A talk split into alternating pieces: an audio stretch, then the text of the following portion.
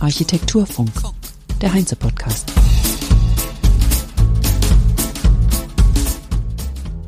Herzlich willkommen zum Heinze Architekturfunk Episode 132 am 25. Januar 2024.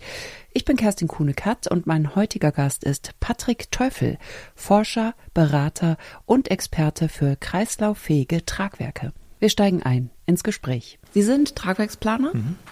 Inhaber von Teufel Engineering Consultants, mhm. wo wir jetzt auch gerade sitzen in mhm. Berlin, einem Ingenieurbüro für Tragwerksplanung. Sie sind auch Gründer von Circular Structural Design. Mhm. Das ist ein Beratungsbüro für mhm. kreislaufgerechtes Bauen. Und Sie sind Professor für Innovative Structural Design an der Eindhoven University of Technology. Das ist nicht mehr ganz korrekt. Das ist nicht mehr ganz also, korrekt. Sie waren. Ich war und ich bin jetzt äh, Professor für Innovation and Sustainability Strategies an der Berlin School of Technology. Ah, okay. Ja. Das heißt, Sie planen, beraten und forschen. Ja. Ihr Thema ist also das ressourceneffiziente Bauen. Mhm. Ganz wichtig ist hierbei die kreislauffähige Tragwerksplanung und die Reduzierung des Materialverbrauchs beim Bauen. Und einen Hebel sehen Sie besonders in der Tragwerksplanung selber. Wie kann die Kreislaufwirtschaft hier sinnvoll umgesetzt werden?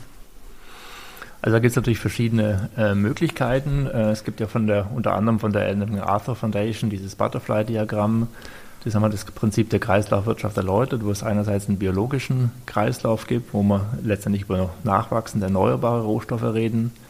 Und natürlich wird heutzutage viel über Holz als tragendes Material gesprochen. Da wird natürlich auch relativ viel erforscht und auch geplant und gebaut. Aber es ist natürlich nicht die einzige Möglichkeit. Also habe ich zum Beispiel noch an der Hochschule, also Universität in, in, Eindhoven war ich beteiligt an äh, verschiedenen Fußgängerbrücken aus Hanf- mhm. und Flachsfaser verstärkten Verbundwerkstoffen. Das ist also eine Möglichkeit, hier im biologischen Kreislauf äh, Tragwerke zu realisieren. Dann gibt es ja noch den technischen äh, Kreislauf, also wo wir dann über Materialien wie Stahl oder Beton äh, sprechen, die jetzt logischerweise nicht nachwachsend sind, sondern fossile Werkstoffe sind, die, die endlich nur verfügbar sind. Äh, und da gibt es natürlich unterschiedliche Möglichkeiten, diese dann im Kreislauf zu halten. Also entweder äh, auf der Ebene des Materials und insbesondere metallische Werkstoffe, Stahl oder Aluminium, können natürlich relativ einfach auch recycelt werden, wobei das natürlich auch dann wiederum mit Energieeinsatz äh, verbunden ist, wenn diese Materialien recycelt werden. Von daher ist eigentlich unser Ziel, eher auf Bauteilebene diese Materialien äh, zu verwenden, also nicht den Stahl einzuschmelzen oder den Beton zu schreddern, sondern wirklich Stützen, Träger etc. auf Bauteilebene wieder zu verwenden. Mhm. Mhm. Und, und ein Beispiel hierfür ist beispielsweise das Recreate-Projekt. Das ist ein größeres europäisches Forschungsvorhaben mit ungefähr 15 Partnern in, in fünf Ländern. Äh, da sind sowohl akademische Partner als auch Industriepartner dabei, die jetzt hier in einem Zeitraum von, von gut vier Jahren insgesamt vier Pilotprojekte realisieren. Also das heißt, werden reale Gebäude zurückgebaut und mit diesen Bauteilen dann neue Gebäude an neuen Standorten äh, realisiert. Also auch wenn es ein Forschungsprojekt ist, geht es jetzt hier nicht nur darum, irgendwelche wissenschaftlichen Veröffentlichungen und Doktorarbeiten zu schreiben, sondern es werden wirklich reale Gebäude realisiert. Zu dem Recreate wollte ich auch noch kommen mhm. später, aber da frage ich jetzt direkt mal, wenn Sie es schon mhm. ansprechen, dass Sie es mit der Frau ähm, Professor Angelika Metzke machen Sie das zusammen, oder? Und leiten Sie alle vier Projekte gemeinsam, oder? Nein, es gibt also, wie gesagt, fünf Länder und es gibt vier Länder, in denen diese äh, also, realen mh. Projekte gibt. Das ist äh, Finnland, das ist auch die Gesamtprojektleitung durch die Universität in Tampere.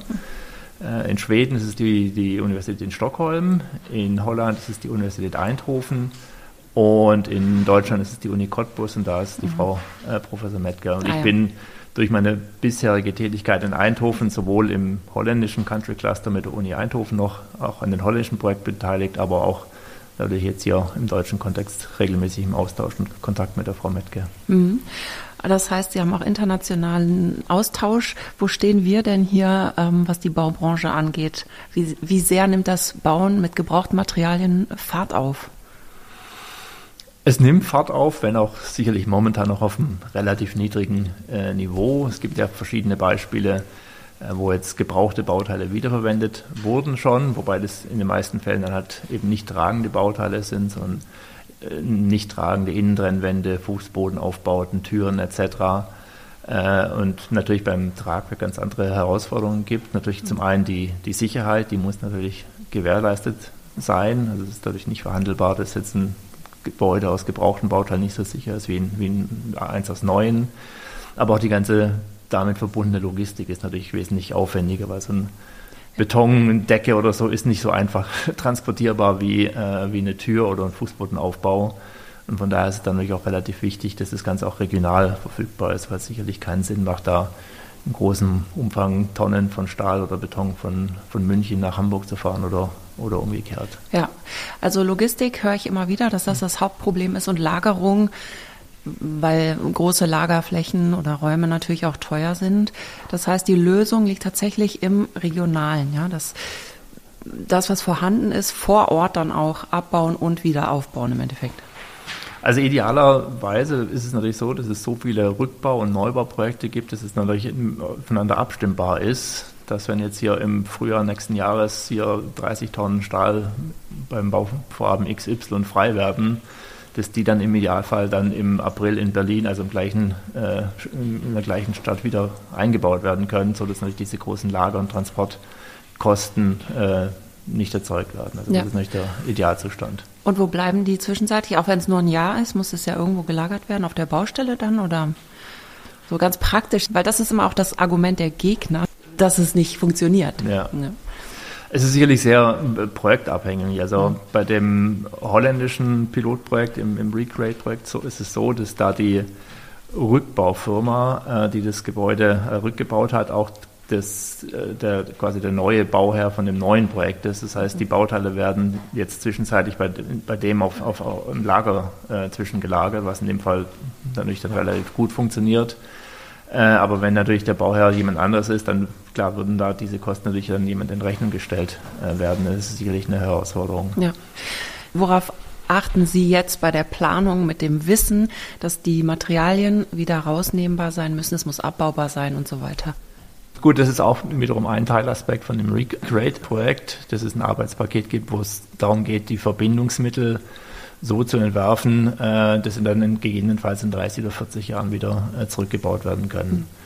Also wir schauen natürlich bei diesen Verbindungsmitteln, die jetzt vielleicht 30, 40 Jahre alt sind und jetzt letztes Jahr oder dieses Jahr zurückgebaut werden, da gibt es natürlich auch Unterschiede. Manche lassen sich dann vielleicht gar überhaupt nicht zerstörungsfrei auseinandernehmen, bei anderen ist es wiederum einfacher. Und diese Erkenntnisse fließen natürlich schon ein äh, in die Entwicklung von neuen Details oder neuen Verbindungsmitteln die dann natürlich in Zukunft auch kreislauffähig sein sollen. Mhm. Welche konkreten Ziele verfolgen Sie? Also wie viel Prozent gebrauchte Materialien sollen zum Beispiel dann im Tragwerk sein? Ja gut, das Ziel wäre natürlich immer 100 Prozent, aber das ist natürlich, ich denke, in der Realität dann in den meisten Fällen auch nicht sinnvoll erreichbar, weil dann einfach mhm. vielleicht zu viele Verrenkungen gemacht werden müssen. Ähm, die Zielvorgaben kommen gegebenenfalls durch die EU-Taxonomie. Die hat ja insgesamt sechs übergeordnete Ziele und eins der sechs Ziele, das jetzt auch mittlerweile in Kraft getreten ist, ja die Transformation zu einer Kreislaufwirtschaft. Und da werden dann auch je nach Bauvorhaben unterschiedliche Vorgaben gemacht, dass so und so viel Prozent aus erneuerbaren Materialien oder recycelten Materialien oder wiederverwendeten Bauteilen ähm, eingebaut oder realisiert werden. Und da ist, glaube ich, mein letzter Stand, dass das in der Summe 50 Prozent sein sollten. Mhm. Aber da müsste ich auch nochmal ja. nachschauen, aber in der Größenordnung, ja. Ja, ja, also wir können ja festhalten, dass es auf jeden Fall schrittweise mehr werden sollte. Ja. Und wenn ich Sie so sprechen höre, dann stehen wir schon relativ am Anfang und Sie gehören eben zu denen, die jetzt auch sozusagen den Weg da auch äh, bereiten in die Richtung, also eben auch durch Ihre Forschung. Okay, wir haben schon gesagt, Logistik ist ein Problem. Wo liegen denn sonst noch Herausforderungen oder Schwierigkeiten? Also ein anderes großes Thema ist natürlich die Qualitätssicherung. Wir hatten es ja vorhin schon kurz angesprochen, die mhm. ist natürlich nicht, nicht verhandelbar. Und da muss man natürlich unterscheiden von, von Bauteil äh, zu Bauteil. Also bei, bei, bei Stahlbauteilen ist es sicherlich noch relativ einfach. Also wenn natürlich jetzt nicht offensichtlich Korrosion aufgetreten ist, äh, entweder liegen die Materialzertifikate oder Informationen vor, welche Festigkeiten verwendet wurden. Mhm. Und wenn diese nicht vorliegen, ist es im, Stahl, im Bereich Stahlbau auch relativ einfach, natürlich prüfbar, welche Materialfestigkeiten vorhanden sind. Ein äh, bisschen schwieriger und anspruchsvoller wird das Ganze natürlich bei Stahlbetonteilen oder Stahlbetonfertigteilen. Und da muss man unterscheiden zwischen der Betonfestigkeit, die ist auch wieder relativ einfach, auch zerstörungsfrei messbar. Und da haben wir zum Beispiel jetzt bei dem Rückbauprojekt in Finnland äh, gesehen. Da wurden dann Materialtests durchgeführt und die haben gezeigt, dass die Betondruckfestigkeit nahezu doppelt so hoch ist wie die Druckfestigkeit, die vor 30 oder 40 Jahren angenommen wurde. Und dass die Betondruckfestigkeit im Laufe der Zeit zunimmt, das ist jetzt auch keine wahnsinnig neue Erkenntnis, das ist eigentlich schon grundsätzlich bekannt, aber es ist trotzdem, denke ich, nochmal wichtig äh, zu betonen. Was aber natürlich schwierig im Bereich Stahlbetonbau ist, ist die Messung der, der Anzahl und Lage der Bewährung. Und die ist natürlich ja, mit maßgeblich, äh, wie groß die Tragfähigkeit von verschiedenen Bauteilen ist. Und da gibt es auch wieder äh, zerstörungsfreie Prüfverfahren mit Radar oder, oder magnetisch, um zu schauen, äh, wie viel und wo die Bewährung angeordnet ist. Und die Lage der Bewährung, die ist auch relativ zuverlässig ermittelbar. Aber dann die Durchmesser, das ist dann doch noch relativ mh, hm, mit vielen Toleranzen gegeben. Das heißt, da ist sicherlich noch weiter Forschungsbedarf mhm. notwendig, um hier einfach zu schauen und besser zu, auch zuverlässige Informationen zu haben. Okay, in dieses Bauteil, wo ich logischerweise nicht reinschauen kann, da ist mit Sicherheit so und so wie Bewährung in dieser Anordnung. Mhm. Und den Zustand der Bewährung müsste man ja auch ja, sozusagen ja. sicher feststellen. Ja. Das heißt, parallel zu den Materialentwicklungen und zu den Entwicklungen der, der Möglichkeiten, die wieder einzusetzen, müssen sich auch die Prüfverfahren weiterentwickeln sozusagen. Mhm. Und mit wem arbeiten Sie zusammen? Wer spielt eine Rolle bei der erfolgreichen Umsetzung bei solchen Projekten? Ja, fangen wir beim Rückbau an. Ähm, natürlich brauchen wir Rückbaufirmen, die sich auf diese Thematik einlassen. Also wir hatten äh, jetzt bei diesem Recreate-Projekt sind logischerweise Rückbaufirmen dabei, die an sowas Interesse haben und da auch offen sind und dann natürlich auch neue Geschäftsmodelle sehen. Mhm.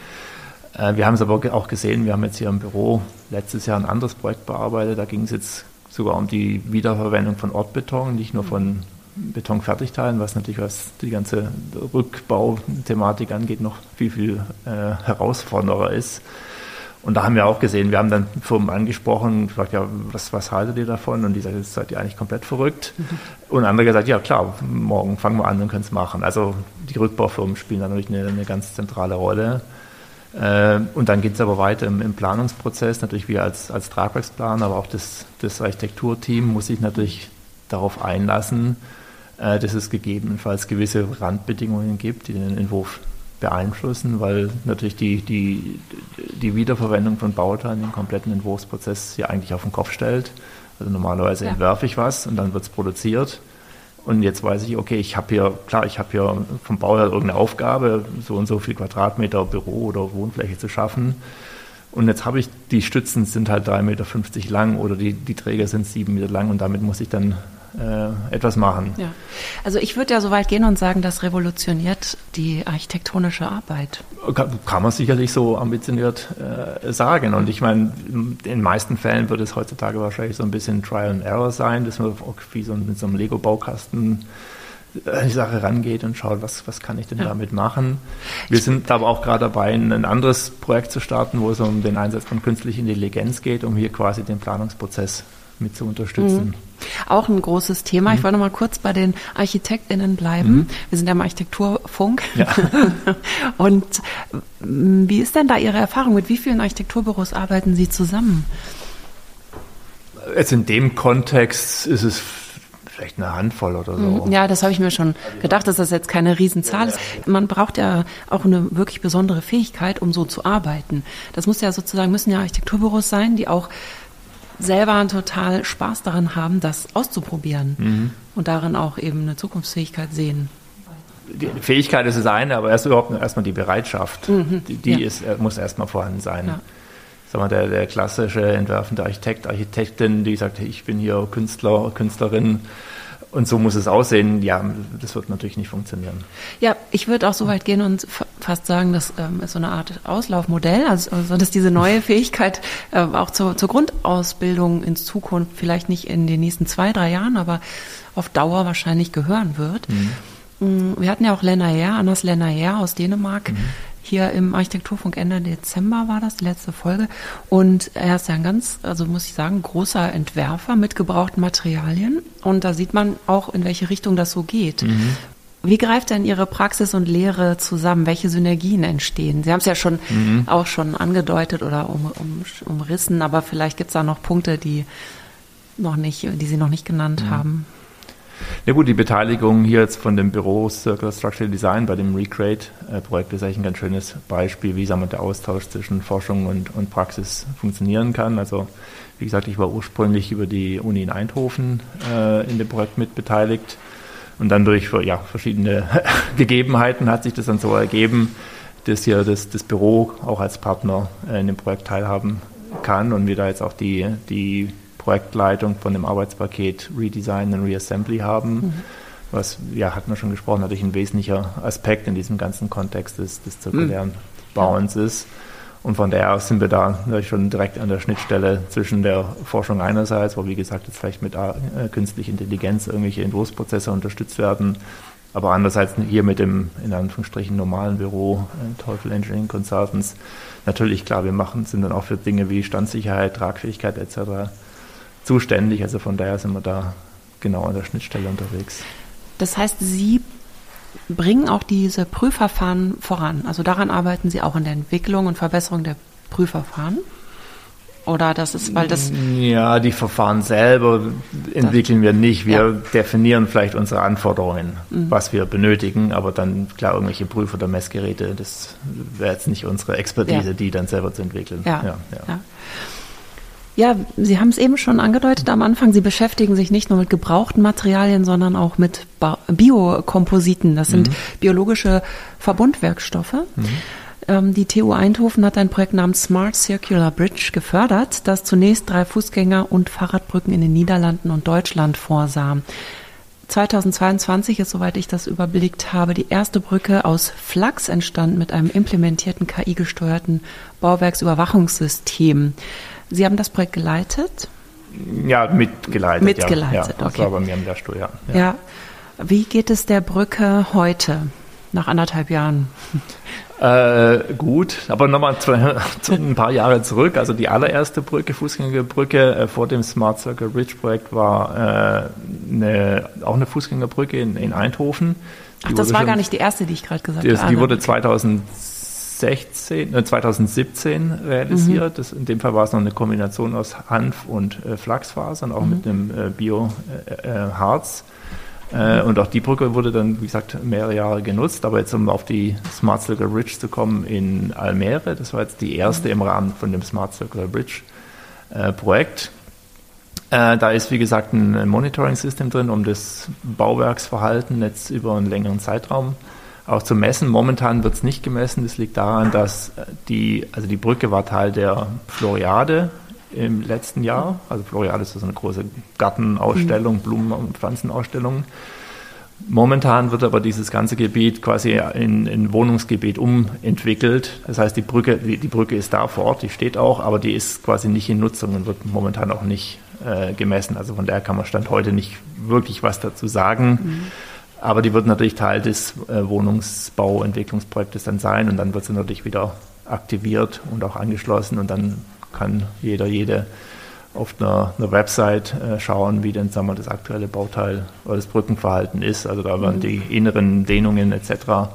Äh, dargestellt und das Ganze natürlich dann gegenübergestellt mit Witterungsverhältnissen, mit Temperatur, Feuchtigkeit, Windgeschwindigkeit äh, und es wird dann natürlich auch weiterhin begleitend wissenschaftlich äh, ausgearbeitet. Hm, ist das jetzt zur Veranschaulichung und Kontrolle erstmal oder wird das sozusagen immer zusammenbleiben auch, die Bauteilverwendung und KI? Also biologische Bauteile und KI. Ja. Nein, das ist sicherlich jetzt bei den ersten Brücken einfach mal sinnvoll, um einfach das Langzeitverhalten von diesen Materialien äh, besser zu verstehen, weil diese Erfahrung gibt es natürlich Stand heute nicht. Aber wenn dann da genug Erfahrungen sind, ist es sicherlich nicht sinnvoll oder auch notwendig, bei jeder 10, 20 Meter Fußgängerbrücke ein Bauwerksüberwachungssystem einzubauen, weil das ist dann natürlich auch mit zusätzlichen Kosten verbunden. Mhm. Äh, das ist sicherlich nicht Sinn, Sinn der Sache. Das denke ich jetzt in dem Fall geht es wirklich darum, um den äh, Erkenntnisse zu gewinnen, wie ja. das Materialverhalten über mehrere Jahre ist. Und die dritte Brücke, wo ist die? Die ist in Deutschland. Genau, jetzt, also jetzt im Frühjahr diesen Jahres soll eine Brücke in Ulm äh, realisiert werden. Mhm. Äh, und das also es zeigt auch, es geht in Deutschland, weil ja oftmals das, das Klischee dann immer gesagt wird, ja, in Holland ist ja alles viel, viel einfacher und die sind viel experimenteller. Ja. Aber auch da gibt es natürlich die, genau die gleichen Euro-Codes wie, wie in Deutschland. Auch da gibt es Behörden, die prüfen. Also es ist auch nicht so, dass man da machen kann, äh, was man möchte. Mhm. Äh, sonst letztlich kommt es dann natürlich darum an, dass man dann die, die, die, die Personen in den entscheidenden Positionen hat, die sagen, wir wollen das. Und in, in Ulm ist es einfach der Baubürgermeister, der gesagt hat, okay, er will das und dann funktioniert es auch. Ja, ich dachte, die Trennung von Planen und Bauen ist vor allen Dingen das, was es in den Niederlanden so einfach mhm. macht. Also man hat was schnell was Grandioses entworfen mhm. und gibt es ab und andere bauen das und dementsprechend ist es einfacher mhm. und aber vielleicht nicht ganz so präzise. Ja. So, das ist das, was. Also das ist sicherlich ein Unterschied zwischen Deutschland und Niederlanden, wobei das in dem Fall jetzt nicht wirklich anwendbar ist auf dieses Projekt, weil da auch mhm. ist natürlich für die Sondersituation, das ja. haben die, die eigentliche Planung wird ja an der Universität gemacht. Ja, genau. Also vom ersten, äh, von der ersten Idee bis zur Ausführungsplanung äh, und dann die, die Realisierung wird dann von der kommerziellen Brückenbaufirma gemacht. Ja. Ja. ja. ja, ist total spannend. Wird es bei kleinen und Fußgängerbrücken bleiben oder glauben Sie, das Material kann auch durchaus größere Distanzen und schwere, schwerere, weiß ich nicht, Fahrzeuge vielleicht aufnehmen? Es ist in jedem Fall denkbar. Also wir haben ja auch eine Vielzahl von, von Materialtests gemacht mit verschiedenen Kombinationen aus unterschiedlichen Fasern, mit unterschiedlichen Harzen. Und die, die Festigkeiten, die liegen in jedem Fall im Bereich von Aluminium, vielleicht auch Stahl, nicht den super hochfesten Stahl, aber normalen Baustahl. Also in, den, in der Größenordnung sind auch die Festigkeiten von diesen flachsfaserverstärkten äh, Kunststoffen. Also von daher sind da sicherlich ohne weiteres auch, auch größere Spannweiten, jetzt nicht nur, also die, die Brücken bisher sind alle in der Größenordnung von 14 Metern, aber 30, 40, 50 Meter und dann auch nicht nur Fußgänger, sondern auch normaler Straßenverkehr, denke ich, sollte in den nächsten Jahren auch grundsätzlich möglich sein. Mhm. Wäre das auch geeignet, um die sanierungsbedürftigen oder instandhaltungszusetzenden Brücken, von denen es ja sehr viele in Deutschland gibt, ähm, zu unterstützen? Also könnte man das kombinieren? Ist nicht eh die Kombination von gebrauchtem und biobasierten Materialien, ist das nicht auch ein, ein Thema vielleicht? Also was ein Thema ist, das ist ja, dass das äh, Glas- oder Kohlefaser verstärkte Kunststoffe verwendet werden, um beispielsweise bestehende Betonbrücken zu verstärken. Okay, ähm, aber das ist ja nicht biobasiert. Das, das ist nicht biobasiert. Äh, mir ist aktuell kein Beispiel bekannt, wo das mit biobasierten versucht wurde, wobei ich jetzt auch da jetzt keine grundsätzlichen Hindernisse sehen mhm. würden. Also ist klar, wenn man die Sache angeht, mit sicherlich viele, viele Punkte, die dann mhm. geklärt und erforscht werden müssen. Äh, aber grundsätzlich denke ich, sollte es auch möglich sein, mit diesen biobasierten Verbundwerkstoffen beispielsweise äh, marode Betonbrücken zu verstärken und zu sanieren. Das Forschen an biobasierten Materialien und das Forschen mit Gebrauchtmaterialien, geht das Hand in Hand oder läuft das jetzt erstmal parallel für Sie? Also zwischen den beiden Feldern gibt es relativ wenig Austausch, sage mhm. ich mal. Die sind sicherlich beide ganz klar im Kontext der, der Kreislaufwirtschaft oder Circular Structural Design, wie wir das Ganze nennen. Aber innerhalb von einem Gesamtkontext sind es doch nochmal ja, zwei separate Themen. Ja. ja. ja. Okay, also Bauen mit gebrauchten Materialien, kreislaufgerechtes Bauen, Bauen mit biobasierten Baustoffen. Was halten Sie für echt revolutionär beim Bauen derzeit? Also ich denke, die, die, interessantesten Ansätze, die wir jetzt momentan starten, ist wirklich zu schauen, ob wir mithilfe von, von KI diesen Entwurfsprozess so optimieren und automatisieren können, äh, dass die Verwendung von Bestandsbauteilen in neuen Würfen wirklich einfach Standard ist und nicht mehr dieses Pilotprojekt hört sich einerseits schön an, aber mit Pilotprojekten können wir es die Welt auch nicht retten, mhm. äh, sondern es muss ja irgendwie in die breite äh, Masse kommen und das ist ja so ein bisschen vielleicht auch so ein Chicken-and-Egg-Problem bei diesen gebrauchten Bauteilen. Was ist jetzt eigentlich zuerst da, der Bedarf nach gebrauchten Bauteilen oder die Anbieter von gebrauchten Bauteilen? Mhm. Und es sind natürlich beides Bereiche, die so nach und nach steigen, klar. Mhm. Ähm, wenn eins zu schnell steigt, dann ist es aber auch nicht gut. Das heißt, es muss irgendwie halt parallel laufen. Und da könnte ich mir jetzt gut vorstellen, dass diese, diese KI-gestützten Entwurfsprozesse und auch die Vermittlung von Bauteilen natürlich dann diesen Prozess unterstützen können. Okay, das heißt, in fünf Jahren sprechen wir vielleicht nochmal und gucken dann mal, wie weit das in die Breite gegangen ist. Können wir gerne machen. Aber ja, Bauvorhaben, Planungsprozesse dauern gerne fünf und mehr Jahre. Ja, ja, ja gut, das stimmt. Halt. Aber in fünf Jahren sind wir einige Schritte weiter mit Sicherheit. dann danke ich Ihnen ja. vielmals für das Interview, Patrick Teufel. Dankeschön. Und das war's für heute.